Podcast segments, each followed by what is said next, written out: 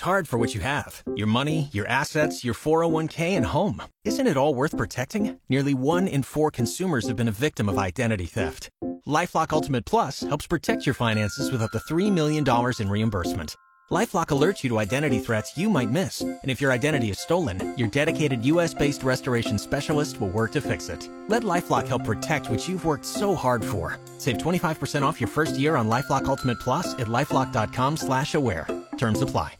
The U.S. government on Monday once again cautioned of potential cyber attacks from Russia in retaliation for the economic sanctions imposed by the West on the country following its military assault on Ukraine. Join us now to break it all down as our cybersecurity expert, Chris Moschovitis. Good morning, Chris. Good morning, everybody. All right, so what's the deal? What's happening? Oh, those bad guys in Russia again, huh? Oh, yeah, the bad guys in Russia are seriously acting up. And look, we've never been closer to a full blown out cyber war than we have this time. yesterday, uh, we have indicted four Russians for attacks against critical infrastructure in the United States, including a nuclear plant in, in Kansas. So, yeah, things are definitely heating up. So, in terms of these potential cyber attacks, Chris, what can we do? Well, uh, two things. The first thing is cer- certainly uh, issue warnings to all critical infrastructure industries that uh, they, they, better get uh, with cyber resiliency. Otherwise, they are going to be the next uh, news headline. So companies have been very resistant in beefing up their cybersecurity defenses, and I think that right now everybody is realizing that this may have been a very serious mistake. So that's the first thing to do: is shore up your cyber defenses. The second thing you need to do is bring up awareness for everybody, realizing that this is happening and its potential is happening, because that way we can get early warnings out. Worst case scenario. I mean, what could they do to us?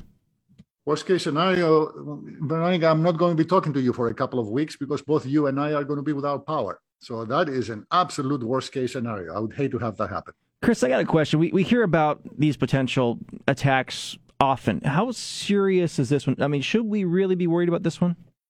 Yes, we should really be worried about this one. There is an active war on on land in Europe for crying out loud in 2022. That's just unthinkable in of itself.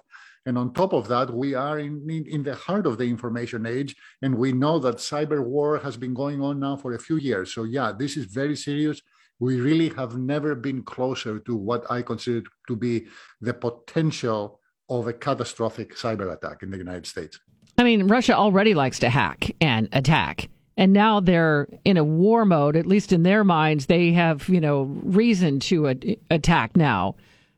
Exactly, exactly. They have reason to attack right now. They are, they could argue, hey, where you guys are making economic sanctions against us, so we are uh, protecting ourselves by counter-attacking. They can say all sorts of crazy things. What's what's happening right now does not make sense to any rational person.